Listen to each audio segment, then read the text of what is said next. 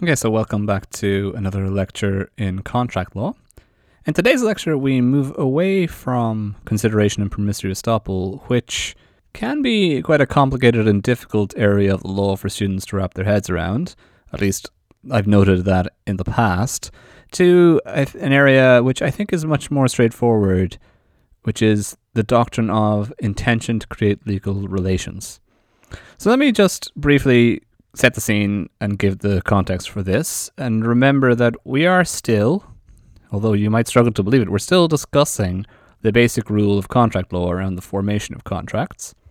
I introduced this basic rule way back in lecture two, and I said that there were several things, several conditions that needed to be satisfied in order for a legally binding contract to come into existence.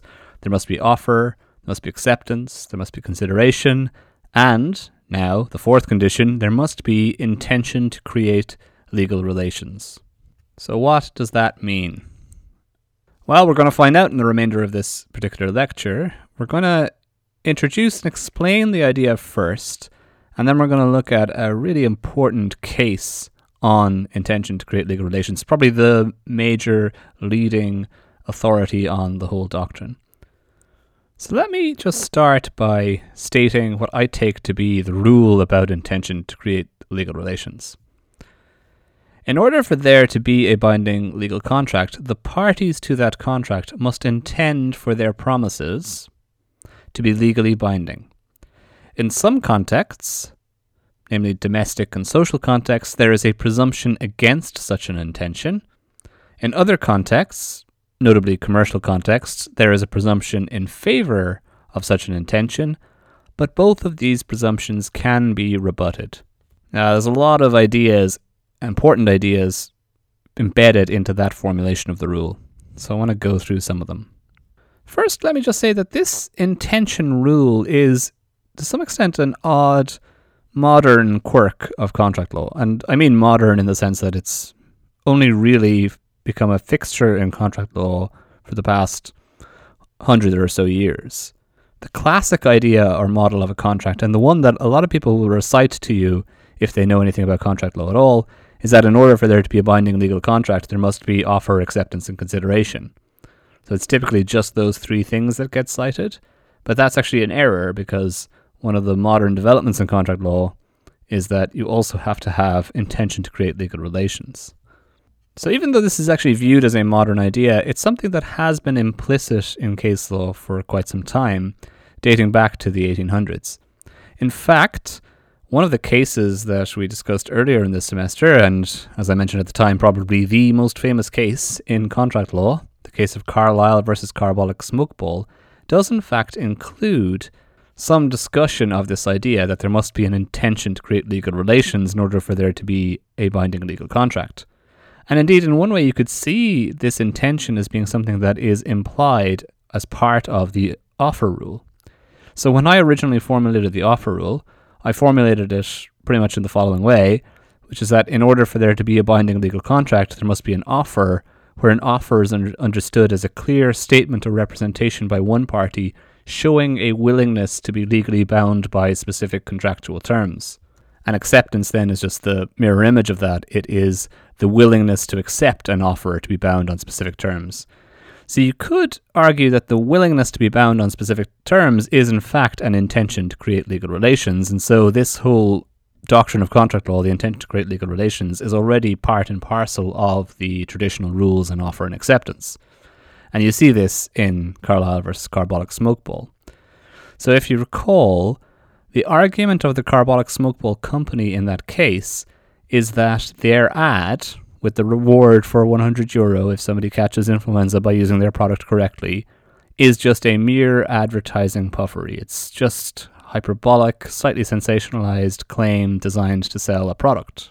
They never really intended to pay the £100 reward to anybody. They never intended for the ad to create a binding legal contract.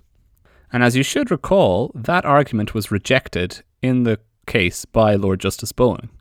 And what did he say when rejecting it? He said the following Was it intended that the £100 should be paid if the conditions were fulfilled?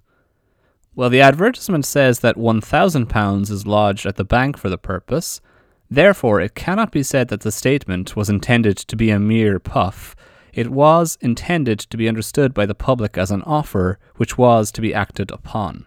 So, that last bit saying it's intended to be an offer is, in essence, just saying that it was intended to create potentially legally binding contracts. So, look, if that's right, if the idea of an intention to create legal relations is implicit in the existing rules on offer and acceptance, you may wonder why are we talking about it again? Why are we deeming it to be an independent condition within the basic rule of contract law? And the reason for this emanates from a famous decision in the early part of the 20th century called Balfour v. Balfour, an English case, which set up an independent doctrine of intention to create legal relations, which effectively stipulates that there is a presumption against an intention to create legal relations in certain contexts and a presumption in favor of it in other wor- in other contexts. In other words, there are some kinds of agreement which occur in a context in which courts are less willing to assume the existence of a binding contract, and some that occur in contexts where they are quite willing to assume it. And so I actually included that idea in my formulation of the intention rule, where I said that there were presumptions for and against an intention to create legal relations. And I actually want to say a little bit about the significance of this because it's an important idea, not just for contract law, but for all legal subjects because presumptions crop up time and time again in law and they have a particular legal function. And that function can be simply stated, which is that a presumption tells you something about where the burden of proof lies in the typical case. So let's just think about this abstractly for the moment. In any legal case, in an adversarial system like we have here, you have two kinds of party to the case. You have a plaintiff and a defendant or an applicant or a respondent. Uh, the jargon doesn't particularly matter here. And these parties have some kind of legal dispute arising from the potential application of a legal rule. So one of the parties, the plaintiff, is alleging that the conditions under a particular legal rule have been met, and the other party is alleging that they have not been met, usually. So at the heart of their dispute is something that in Latin is called the factum probandum, and these are the facts that need to be proved in order for a legal rule to apply. So if you think about a basic contract law case on the formation of contract, you need to prove that there was an offer and that this offer was accepted. All right, so that's the factum probandum, the fact that needs to be proved. Now, the ordinary rule is that the person who is bringing the case, the plaintiff, has the burden of proving the factum probandum and the other party doesn't have to prove anything. They only have to prove something to dismiss or rebut the plaintiff's claims about the existence of the factum probandum. So, in a sense, then, every legal trial starts with the presumption that the legal fact, the factum probandum, has not occurred, and then it's up to the other side to rebut that presumption. And you see this at work in the most famous presumption in law, and probably the area of law that many of you are most familiar with, and that features in popular media most often, which is criminal law, which, as you'll know, every criminal trial starts with the so called presumption of innocence.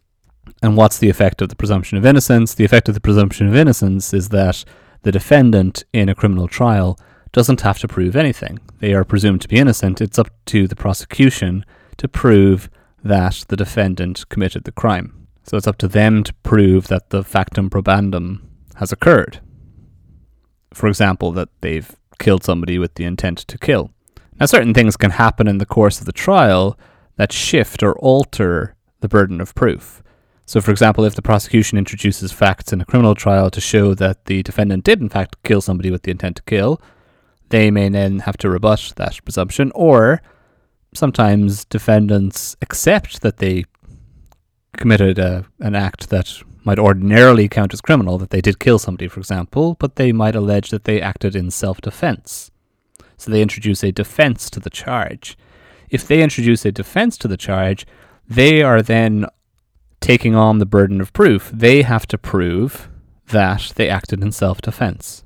So the burden of proof often shifts back and forth in the typical legal trial as a result of what evidence is introduced, what facts appear to have been established, and so forth. We don't have to get too involved or deep into this idea. The important point, and the one that I just want to emphasize here, is that a presumption in law, when we say that something is presumed or a fact is presumed, what we're usually saying then is something about where the burden of proof lies. So, to tie this all back to contract law and the intention to create legal relations, if there is a presumption against legal relations or an intention to create legal relations in certain contexts, what that means is that the plaintiff in a contract case who's alleging that a legally binding contract exists and the terms of it should be enforced will have to prove the existence of an intention to create legal relations in that context. The burden of proof lies upon them. Whereas if there is a presumption in favor of an intention to create legal relations in a certain context, they don't have to prove that. It's just presumed that the intention exists, and then it's up to the other side, the defense, defendant, to show that there was not an intention to create legal relations.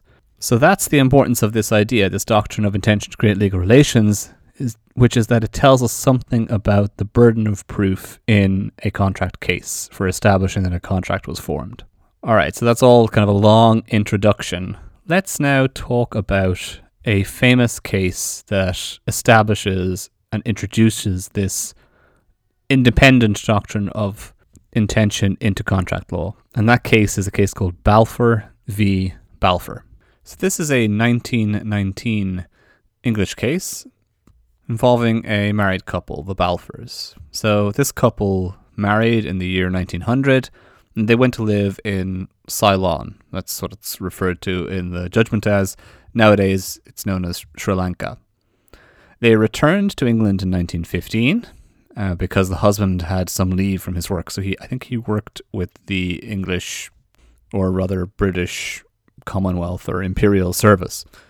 So they returned to England in 1915. He then had to return back to Sri Lanka for work.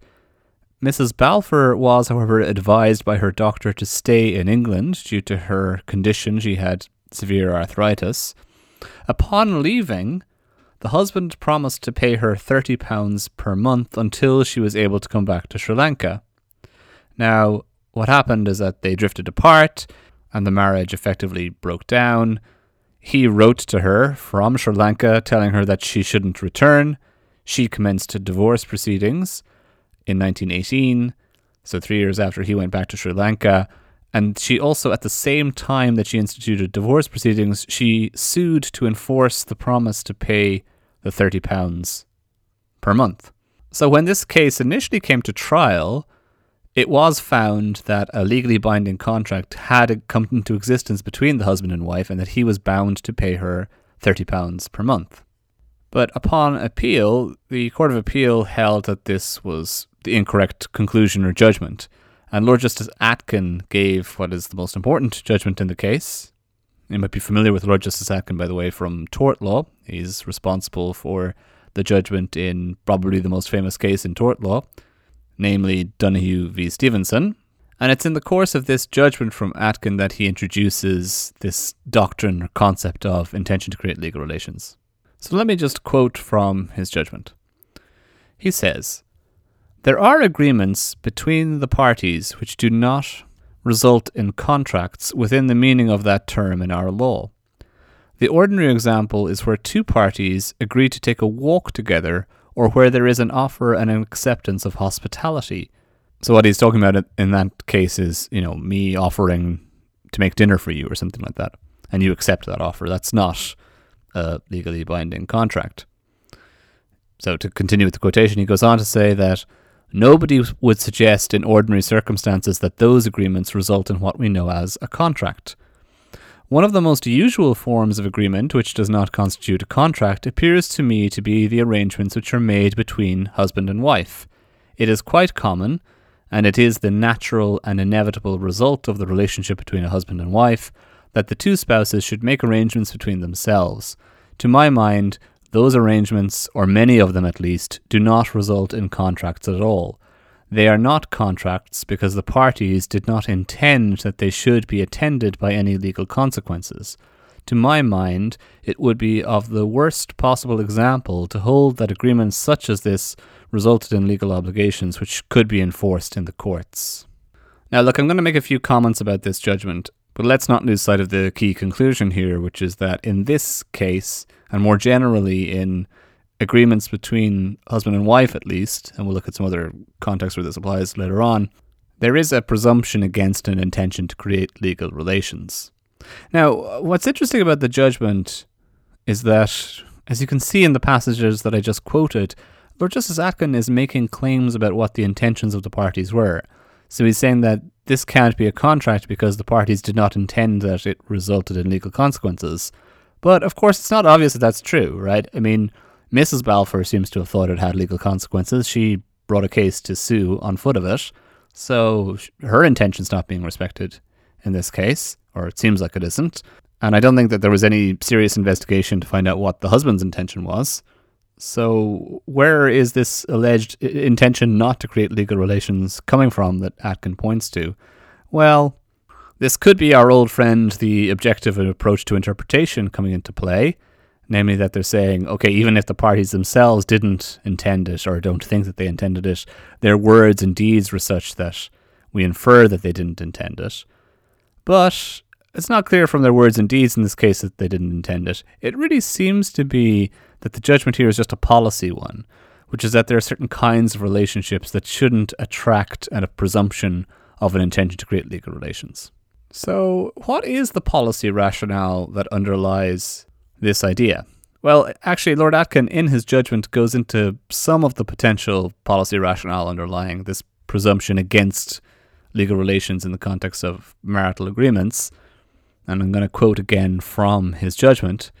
He says, It would be of the worst possible example to hold that agreements, such as this, such as the one in this particular case, resulted in legal obligations which could be enforced the small courts of this country would have to be multiplied 100 fold if these arrangements were held to result in legal obligations. The common law does not regulate the form of agreements between spouses.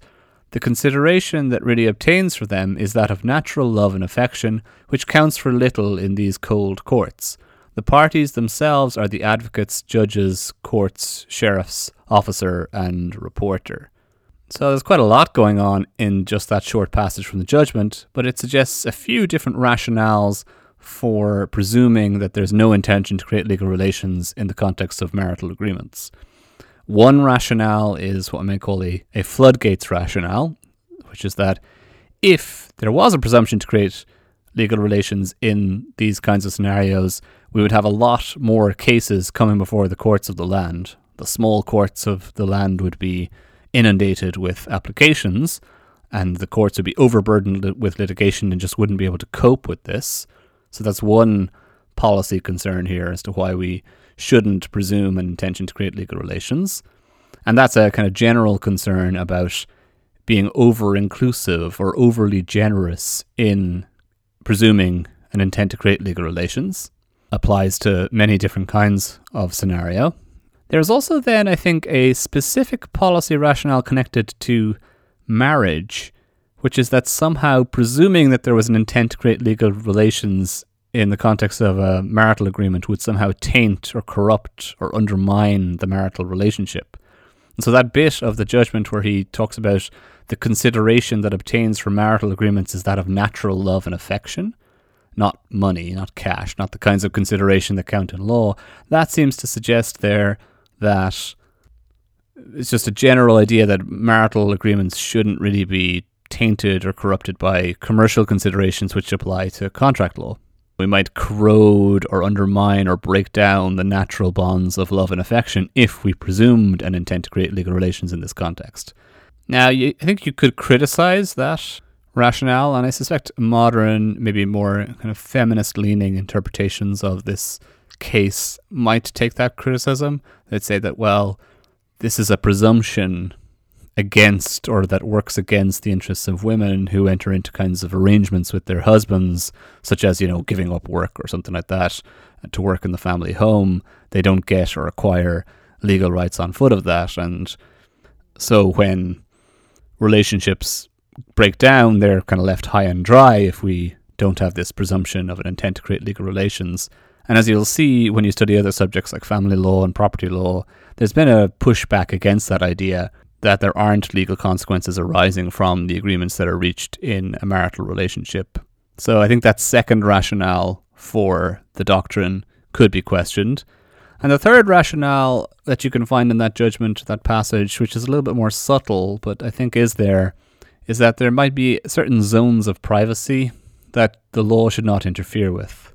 The marital relationship is one, but maybe there are other contexts where there's a zone of privacy where the parties themselves are, to quote from Atkins' judgment again, the advocates, judges, courts, sheriff's officer, and reporter. So maybe the agreements between friends, between siblings, and so forth are similarly located in this zone of privacy that shouldn't be affected by the ordinary rules of contract law. All right, so that's kind of an analysis of the policy rationale underlying the judgment. None of this really matters in particular right now because no matter which way you slice or dice it, the judgment in Balfour v. Balfour is usually taken as authority for this idea that there is, in the context of some relationships, a presumption against an intention to create legal relations, and so a presumption against contractual rights, and there are in other relationships a presumption in favor of it. Now, just one other point about this judgment, and something that might have occurred to some of you while listening or hearing the facts of the case.